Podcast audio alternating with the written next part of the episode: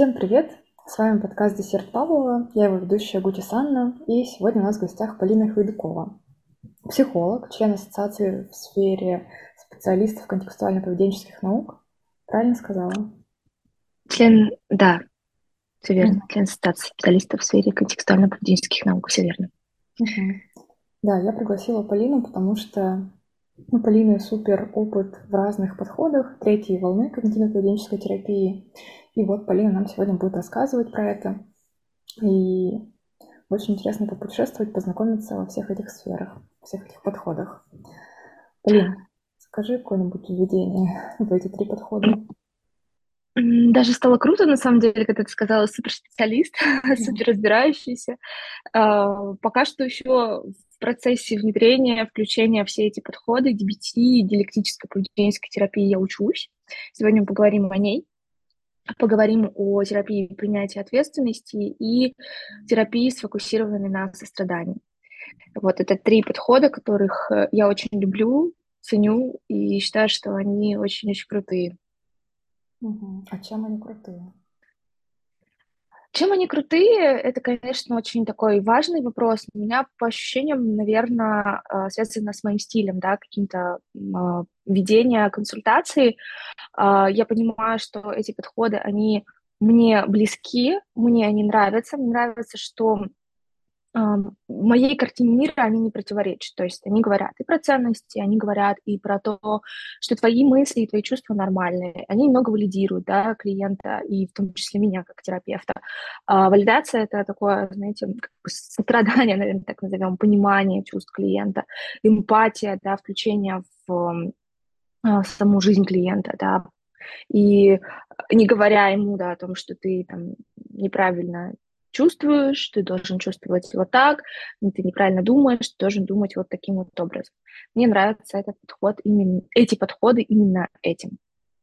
Угу. И хочется здесь такой вот вопрос задать для тех, ну, как будто бы с позиции тех, кто какая разница, вторая волна, как это третья волна, как это, ну, особо не специалистам это и не важно, в принципе, знать. Но mm вот чем, даже по-другому, когнитивно-поведенческая терапия сфокусирована на том, чтобы изменить мышление человека, чтобы оно было более приближено ну, к реальности. А вот третья волна — это про может, какие-то личностные смыслы, про понимание своих ценностей, своих эмоциональных состояний больше, чем когнитивно-поведенческая терапия второй волны. И вот такой провокационный вопрос. И что же, угу. когда люди из третьей волны не в реальности находятся,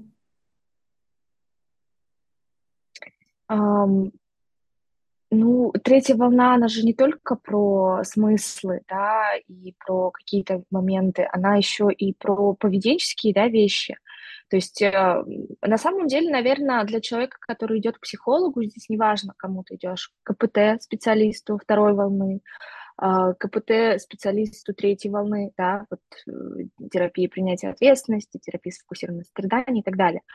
Тут э, самое важное понимание того, насколько мне этот подход подойдет, да, насколько он мне нравится, насколько мне нравится именно его философия, да, потому что не каждому нравится сидеть, писать там, например, огромные таблицы, как в КПТ, да, не каждому понравится э, сидеть и представлять листья на воде, ну, это воображаемые такие разные техники, э, можно сказать, техники осознанности, где ты сидишь, закрываешь глаза и как бы типа медитируешь, как у нас называется, э, в, э, в такой просто народной речи, да, но в рамках э, психотерапии все-таки медитация и осознанность много разные вещи. Вот. Мне кажется, что для третьей волны характерно такое вот как бы про осознанность, да, про то, где я нахожусь в моменте, где я тут или не тут, про то, что а, есть ценности, хотя КПТ сейчас тоже включает это, да, но классическое КПТ раньше этого даже не делало. Вот, есть ценности, на чем базируется наша жизнь, есть определенные действия, да, которые полны, а, которые которые необходимы для того, чтобы наполнить нашу жизнь. Uh, да, есть какие-то еще конструкты, да, там в рамках поведения, да, изменения поведения разного. А, вот особенно в диалектической поведенческой терапии, там акцент именно на поведении, на те поведения, которые мешают жизни человека. Угу. Ну, в общем, все эти подходы про человеческую психику, и получается, что каждый человек выбирает то, каким способом, может быть, ему просто удобнее размышлять, знакомиться с собой, как-то изменять свою жизнь. Конечно, да, я прошу прощения, да, конечно, безусловно, мне кажется, тут не надо говорить, что там я якобы КПТ, хуже, чем э, терапия принятия ответственности или наоборот, да, все они очень полезны в зависимости, опять же, от личности, в зависимости от того, что человеку больше подойдет. Угу. Тогда предлагаю пойти прям в обзоры этих подходов, может быть, по в каждом посидеть, подум, поразмышлять, что это вообще такое, или как-то целиком на них взглянуть. Как? Давай, можно рассказать про отдельно, а потом и целиком, да, чтобы обратить внимание на то, что с чем работает. Угу. Окей. Тогда познакомимся с каждым из этих подходов с третьей волны. Расскажи, Полин, что это такое вообще? Хорошо. С какого начать? Какой бы был бы интересен? Давай с э, сострадание. Мне кажется, он такой uh-huh. наименее популярный. Uh-huh. А, хорошо. Терапия сфокусирована на сострадании или compassion focus therapy. Она, в принципе, да, основана на вот этом слове, на сострадании. Uh-huh. А, какие у тебя вообще самочувства, когда мы говорим это слово сострадание? Какие смыслы у тебя появляются, когда ты слышишь это слово? Uh-huh. Но я представляю вот что-то такое, когда можно в какое-то такое белое, пышное одеяло укутаться, и это одеяло, причем не мое, а какого-то другого человека. И вот ты напитался в этом одеяле, вышел и снова пошел дальше решать какие-то свои задачи. Ну, Аня, я думаю, то, что ты психолог, ты вот это слово понимаешь именно таким образом, да, я уверена, что это, в принципе, когда я работаю с клиентами, я просто слышу, что большинство из них, для них сострадание звучит что-то по типу «фу, жалость», «фу, слабость», «фу, это очень плохо», да, я хочу, э, наоборот, быть сильным, зачем мне сострадать, потому что сострадание — это вообще ерунда полная. Вот.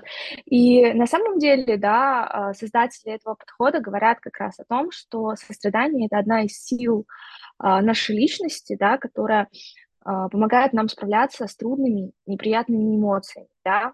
И здесь не говорится, что это негативные эмоции. На самом деле CFT, вообще третья волна, да и в принципе все КПТ, оно говорит о том, что все эмоции, они важны нужны в определенных да, моментах. В частности, если говорить про сострадание, да, сострадание это такой процесс э, заботы о себе, о других. Это процесс помощи, это процесс принятия своих эмоций и чувств. Это такой многогранный, на самом деле, процесс, да, сейчас я не буду говорить определение, мне кажется, лучше сказать, да, вот как так словесно, да, что я подразумеваю, что подразумевает сам подход а, в рамках сострадания. И выделяются три системы а, нашей личности, нашей психики. А, первая система – это система угроз. Ну, можно представить так как-то мысленно а, три таких шарика. Да? Одна, один шарик, он такой красный-красный, и как раз-таки он означает угрозу, он означает какую-то опасность, и часто здесь выделяются несколько эмоций, да, которые возникают в нашей жизни по типу тревоги, злости, ревности, да, вот всех тех неприятных эмоций, с которыми мы сталкиваемся в жизни. Вторая система, она такая синенькая, второй такой кружочек синенький. А, это система такого драйва, система такого актива, да, а, активности. Система драйва, она означает, в общем-то, такую мотивацию к жизни, мотивацию, активность, выполнение каких-то задач, да, когда у нас есть прилив сил, и мы хотим а, что-то сделать, да, в своей жизни, да, там, подготовить курсовую, да, сделать какую-то интересную работу или просто подготовиться, пообщаться, там, встретиться с друзьями, поиграть на столке, это все тоже вот про систему драйва. А, систему активности. И третья система – это система безопасности, а, которая как раз-таки и включает в себя все эти слова, которые я говорила ранее. Это забота, поддержка, это сострадание, это любовь, это близость, это доброта и так далее. То есть вот, в общем-то, вот это вот системы, которые отражают всю нашу жизнь, они должны как-то вот соприкасаться друг с другом. И желательно, чтобы а, вот представим вот эти вот три шарика, кстати, третий шарик это зеленый такой шарик, да, система безопасности, наверное, ассоциации, да, с таким каким-то зеленым цветом, травы, цветом эм, такого благополучия, денег, может быть, тоже, да. И вот три этих шарика, они должны как-то вместе уживаться, еще раз повторю, и э, создавать ну, вот, э, триединую вот эту связь. Но бывает так, что один шарик, он увеличивается, становится больше в нашей жизни, да, условно. Ну, я так образно шариками говорю, потому что, мне кажется, проще понять. А, и, соответственно, один шарик, он увеличивается, да, а другой шарик, он уменьшается или остается на одном, на, на том же значении. Например, очень часто в нашей жизни, особенно когда люди приходят к психологу, это красная система угрозы, где постоянно человек будет испытывать эту угрозу, да, где он тревожится, где ему все не нравится, да, где очень много злости, да, агрессии, где много ревности, зависти, каких-то других эмоций по типу стыда, да, там, э, или одиночества и боли. И, соответственно, наша основная задача, задача э, терапевта как раз-таки уравновесить все эти три зоны, все эти три э, сферы жизни, для того, чтобы э, человек чувствовал себя лучше. И, соответственно, э, здесь акцент, большой акцент на том, чтобы работать вот этой зеленой зоной, потому что зеленая зона, как правило, самая маленькая, самая вот такая вот прям супер крошечная.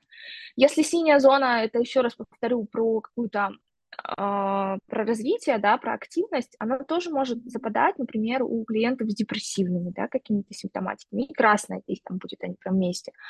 Да, там, если смотреть там на человека с тревожными, да, э, состояниями, у него очень сильно тоже будет э, красная сильно, да, вот с тревожными расстройствами. А, красная зона будет очень большой. РПП, да, какие-то, ПРЛ, если кто-то работает с ПРЛ, пограничным расстройством личности в терапии сфокусированной на страдании, там тоже, да, везде, везде, если говорить расстройство личности, везде будет очень сильно красная зона, которая будет отвечать и за синюю в том числе. Да, и получается, что полноценная жизнь возможна только если все вот эти сферы есть, невозможно там быть постоянно всегда позитивным, скорее уже такой токсичный позитив. И чтобы реально чувствовать какое-то удовлетворение от своего нахождения на этой земле, важно, чтобы все системы были. Ну да, конечно. Угу. Про то, как вообще заключается работа в этом подходе, ты рассказывала, Полина. Угу. Ну, здесь очень много работы с трудными эмоциями, да, здесь работа именно с развитием сострадательного разума, угу. в частности, очень много осознанности, да, тех э, техник, которые помогают нам понять и осмыслить, что с моим телом, да, что с моим а, организмом да, нах- происходит, в том числе с дыханием, да, в том числе с развитием такого, знаешь, а, воображения, а, в рамках а, того, представляя других людей, представляя каких-то животных, возможно, да, для того, чтобы почувствовать это страдание. Ну, допустим, да, представь человека, который всегда тебя поддерживал, представь человека, который тебя всегда любил, и несмотря ни на что. Возможно, это твоя мама, возможно, это была твоя бабушка или вообще никто, кто-то не из родственников. Возможно, ты видел это только в сериале. Или представь, что у тебя есть э, песик, да, какой-то, как ты бы отнесся к нему? Как бы ты э, мог э, вот работать с ним? Я, конечно, понимаю, что, может быть, звучит сейчас странно, да, причем здесь это, но это очень такой класс, показательный пример. Э, вообще, если говорить про сострадание, наверное, приведу здесь тоже метафору. Метафора двух друзей. Uh, у нас есть, у нас есть два друга, и каждый из этих друзей имеет определенную значимость для нас.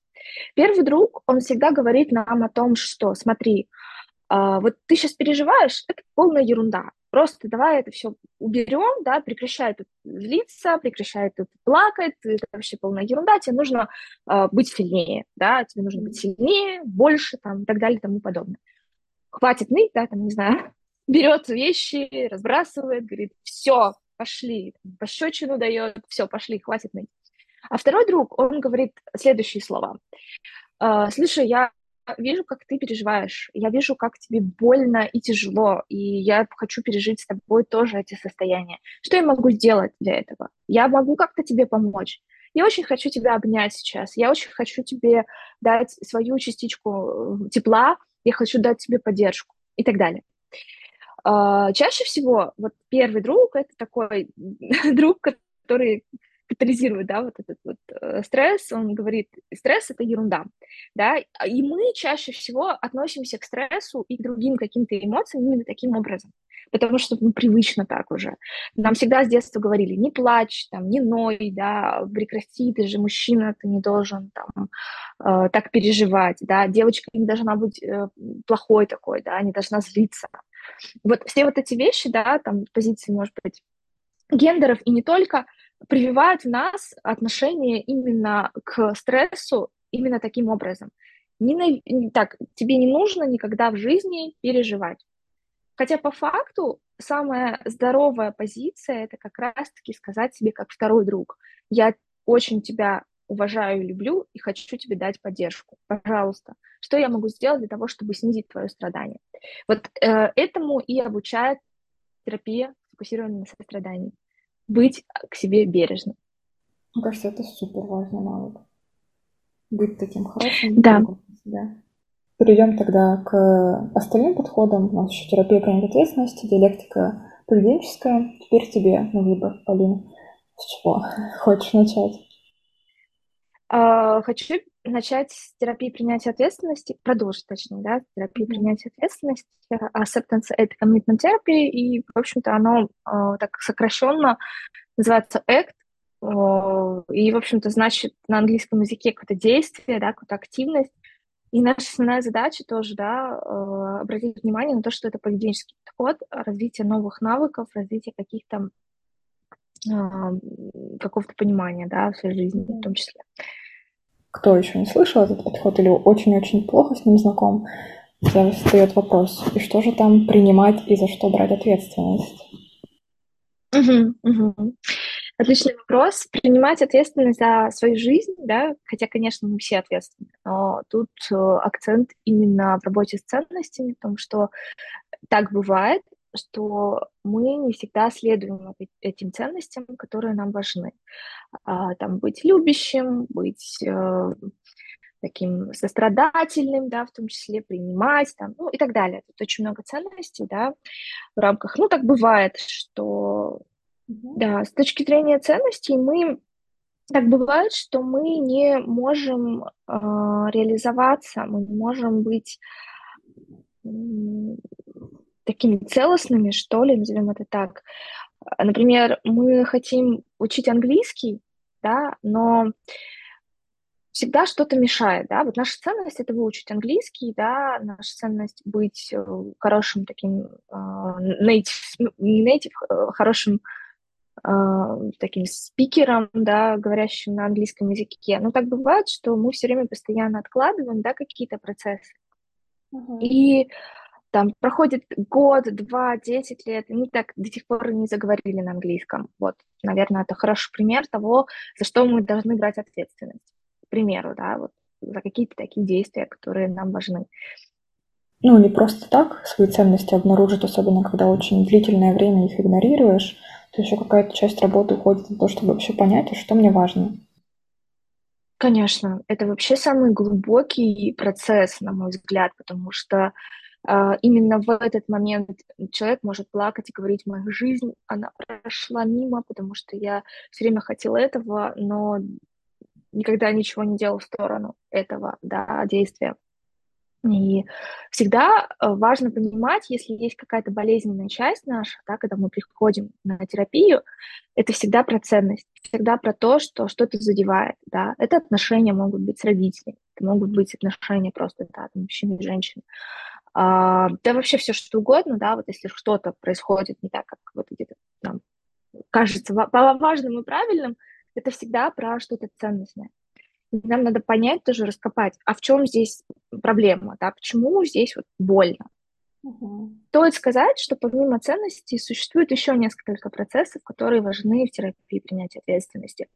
А, второй процесс – это проактивное действие да, какое-то. То есть если у нас есть ценность, нам нужно а, что-то сделать для того, чтобы реализовать эту ценность. Это всегда цель. А, ценность – это всегда такое перманентное состояние, какой-то промежуток времени. Тут важно понимать, что ценности меняются в нашей жизни, да. Э, цели – это такие какие-то действия в сторону, да, там, например, а, ценность быть любящим супругом, да, и какие-то действия, необходимы нам для того, чтобы понимать, что такое любящий супруг. Это покупать э, своей жене подарки, например, да, это быть заботливым, заботиться о ней не только тогда, когда она болеет, но и просто приходить и целовать ее в щеку, в щечку. Э, в-третьих, это может быть еще что-то, в-четвертых, там, ну и так далее. То есть тут можно просто до конца перебирать. И, ну, просто, просто важно понимать, что цели — это всегда какие-то действия, которые ты выполняешь в сторону ценности. Mm-hmm. Третий процесс это процесс, а, связанный с эм, наблюдающим я таким а, со стороны, да, что происходит э, в этом мире, э, как мы себя вообще еще можем здесь охарактеризовать, кто я в этом мире, кем я являюсь в этом мире.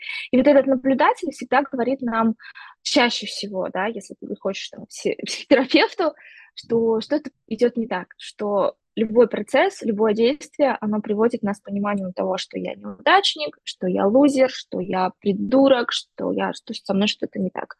Вот. А, ну и бывает, конечно, что что-то положительное все равно тоже находится, но вот, вот эти все, все категории неудачника, оно чаще. Как и в КПТ, мы работаем с мыслями и, в принципе, э, и работаем с этим, в том числе, да, с вот этим конструктом наблюдающего «я», кто я, зачем мне, э, именно вести себя таким образом. И для этого у нас существует процесс разделения когнитивного да, э, разделения с нашими мыслями. То есть эм, здесь как бы такая классическая КПТ идет. Э, здесь можно использовать диспутирование, но очень аккуратно на самом деле, потому что все-таки диспутирование, оно не является основой э, понимания модели терапии принятия ответственности. Но кто-то пользуется, да, хорошо. Чаще всего когнитивное разделение — это просто понимать и замечать, что моя мысль пришла ко мне, такая какая-то необходимая осознанность, и разделять себя от этой мысли, говорить, что я не есть мысль, да, мои мысли, они мной управляют, а должен управлять я своими по сути. Вот, наверное, если грубо говоря, то так. Угу. А, следующий процесс, да, это процесс принятия, принятия той боли, о чем мы сегодня тоже уже говорили, когда обсуждали э, терапию сфокусированной на сострадании, да, что в нашей жизни боль, она неизбежна боль она будет, да, несмотря на то, что хочется наоборот какого-то счастья, хочется наоборот какой-то радости, но вот э, радость и счастье — это не самоценность, не самоцель даже жизни. Просто принять того, что, что будет случаться какие-то истории. Ну, например, если вы расстаетесь с каким-то партнером, а даже если это были не самые приятные отношения в вашей жизни, вы вряд ли будете скакать от радости, там, супер Э, позитивны в этот момент, да, или, например, когда умирает какой-то близкий человек или даже животное, вы тоже будете вряд ли улыбаться, потому что это ну, совсем неадекватная реакция была бы. Так и в жизни, да, то есть мы должны понимать и осознавать, что боль, она, еще раз повторю, неизбежна, и мы работаем с этим принятием. И последний, самый последний конструкт — это контакт с настоящим или осознанность, или э, нахождение в настоящем моменте, да, вот эти здесь и сейчас, как у гештальтистов, э, это замечает то, что наша психика, она может э, нам под, подбрасывать разные истории, например, истории прошлого, как э, представьте, что вы лежите где-то на кровати, и ваш мозг начинает вам э, вспоминать все то, что происходило с вами три года назад, да, и вы начинаете тоже переживать по этому поводу, загоняться и не спать до 4 утра. И в то же время страхи о будущем. Например, завтра вам нужно лететь куда-то э, в какой-то другой город, да, на самолете, и у вас появляются какие-то тревоги о том, что обязательно этот самолет, он приземлится, и, о, точнее, он не приземлится, да, и будет очень плохо всем, да, вы умрете, и ваши близкие будут страдать без вас. Вот, то есть э, здесь важно как бы работать именно с тем, что находится в настоящем моменте, потому что если мы думаем о прошлом и думаем о будущем, то вряд ли мы замечаем всю красоту мира, которая есть вокруг нас. Угу. Ну, не только красоту, конечно. Просто замечать то, что сейчас происходит, иначе да. телом находишься здесь, головой где-то там, и потом к концу дня понимаешь, что как-то день прошел, где я был, что угу. это время. Вот хочется вернуться на шаг назад. Ты говорила про принятие боли. Здесь, наверное, важно сказать, что часто такие вот мысли возникают, что принятие — это согласиться, что это значит терпеть боль. Угу, угу. Да, я согласна, отличный вопрос. А, но это не всегда так, да, терпение и принятие – это разные вещи. Э, в частности, действительно принять боль – это а, принять и сделать, может быть, опять же, возвращаясь к ценности, что-то такое важное и в рамках своей жизни, да. Принять это не значит лежать на диване или терпеть э, вот то, о чем, да, ты говоришь а какое-то активное действие, что вы можете сделать для того, чтобы вам стало даже не чуточку легче, а чтобы вы эм, ну, не так сильно а, входили в этот процесс, в этот процесс боли, да, не углублялись в этот процесс боли. Как раз-таки нам необходимо, да, развивать вот это разделение с этими мыслями, потому что когда мы разделяемся с этими мыслями, мы понимаем, что не так уж они и болезненные становятся, да, когда мы перестаем говорить о себе в рамках того, что я неудачник, это как раз не принятие, это наоборот, нам нужно разделяться от этого, да, от мыслей о том, что я какой-то не такой. И также, еще раз повторю, это находить себя в настоящем моменте, потому что наша боль, она может быть настолько такой вот большой, да, всеобъемлющий, и все наше тело, и все наше сознание, оно может находиться в этой боли и накручивать все больше и больше боли, да, воспоминаний, каких-то событий. Наша основная задача, да, здесь тоже найти эту точку соприкосновения с контактом настоящим. А что сейчас? Это было тогда, это будет, возможно, да, когда-нибудь. Но вот здесь вернуться, задать себе вопрос, а как я чувствую себя сейчас, как чувствует мое тело?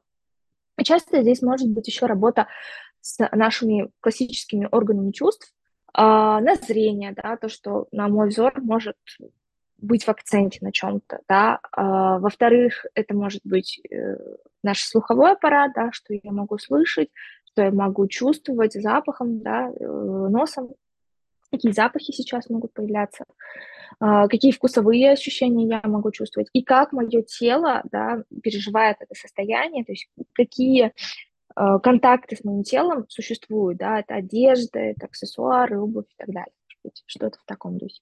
Да, то есть принять это для начала вообще заметить, что происходит. Угу. Теперь у нас на закуску остается ДБТ. Да, да, DBT. А, диалектическая, бихевиоральная, ну вот в России диалектическая поведенческая терапия. А, создательница этого подхода Марша Линихан, она сама когда-то страдала ПРЛ и поняла, что классическое КПТ для людей с пограничным расстройством личности, оно не подходит.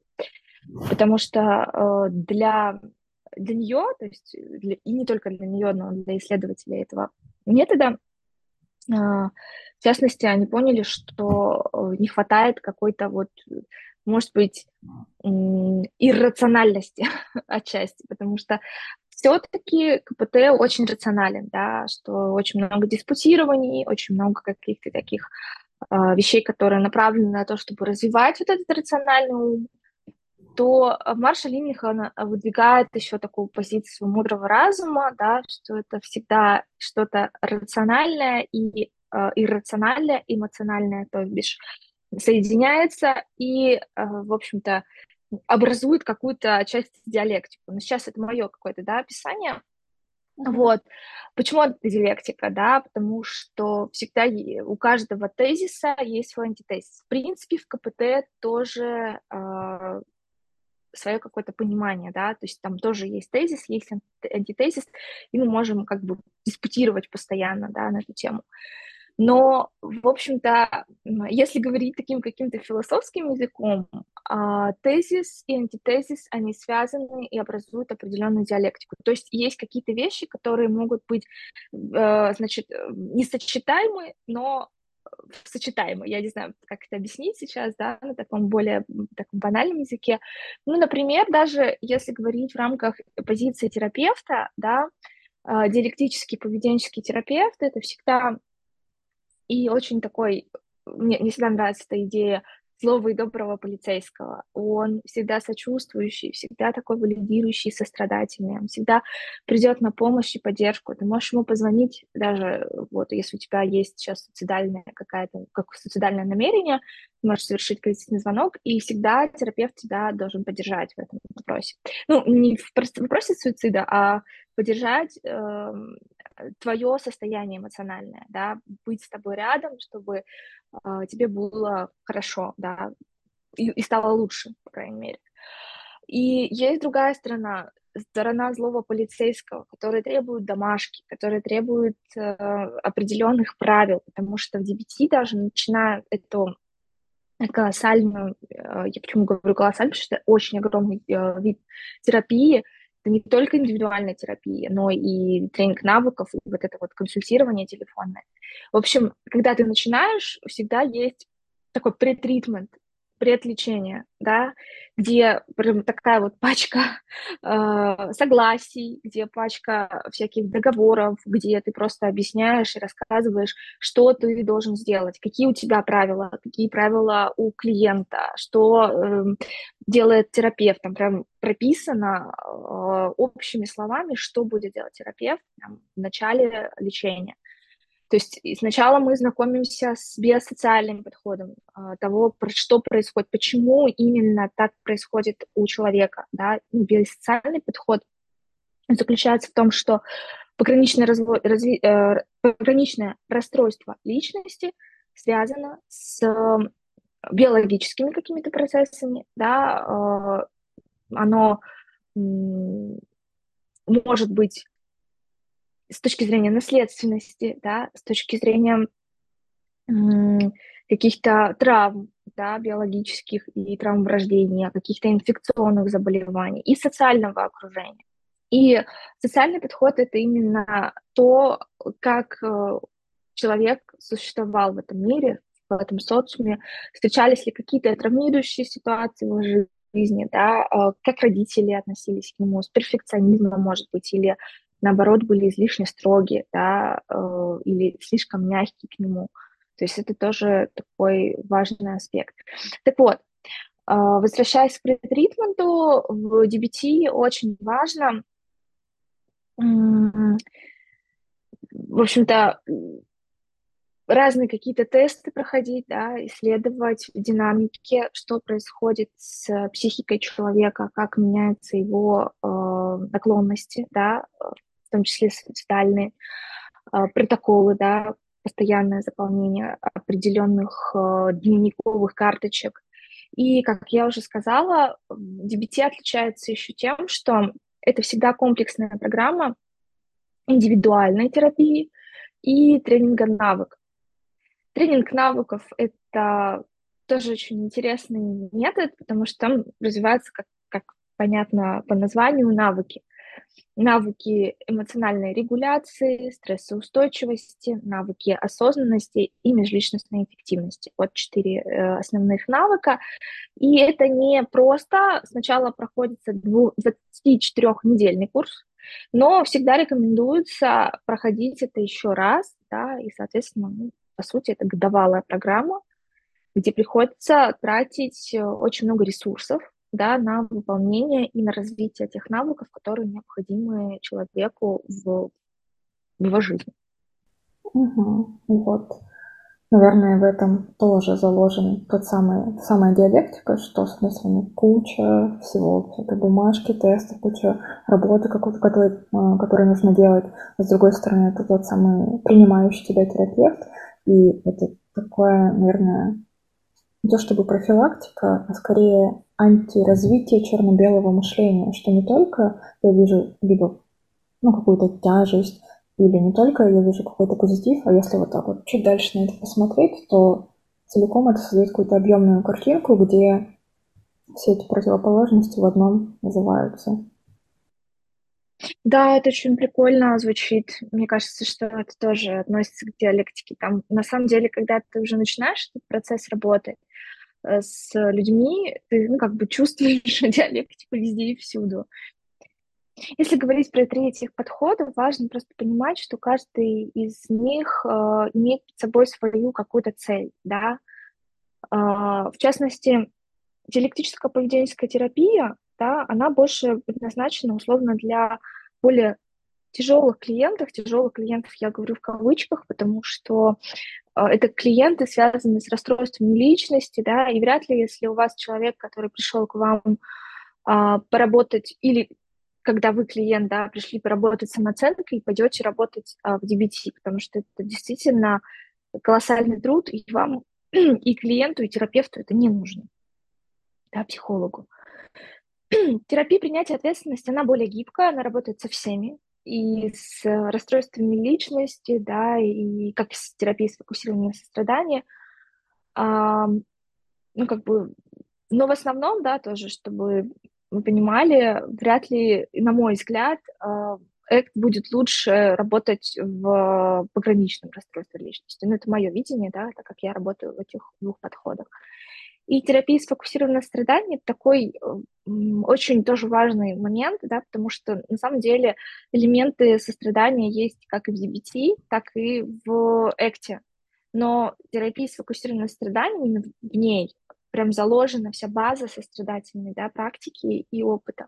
И мне кажется, что человеку, который страдает мыслями о том, что он неудачник, что у него какие-то проблемы да, там, с, с жизнью, что ему будет очень плохо, очень хорошо могла бы зайти на терапию сфокусированную на сострадании. Угу. И вроде бы эти подходы все по-разному называются, все они про разное. Но вот сколько ты сейчас рассказывала, много из каких-то пересечений даже вот в нашем таком мини-итоге, тоже это все подходы для людей.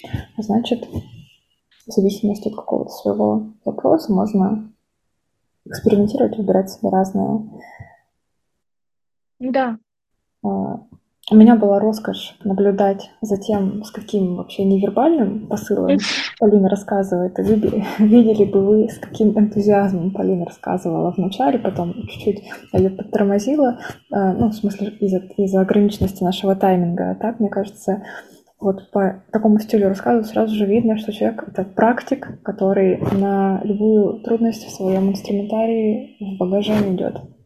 Миллион техник, которые подойдут разные трудности. Ну, естественно, не техники важно, а вот как бы само отношение терапевта. Но Полина это тоже транслировала.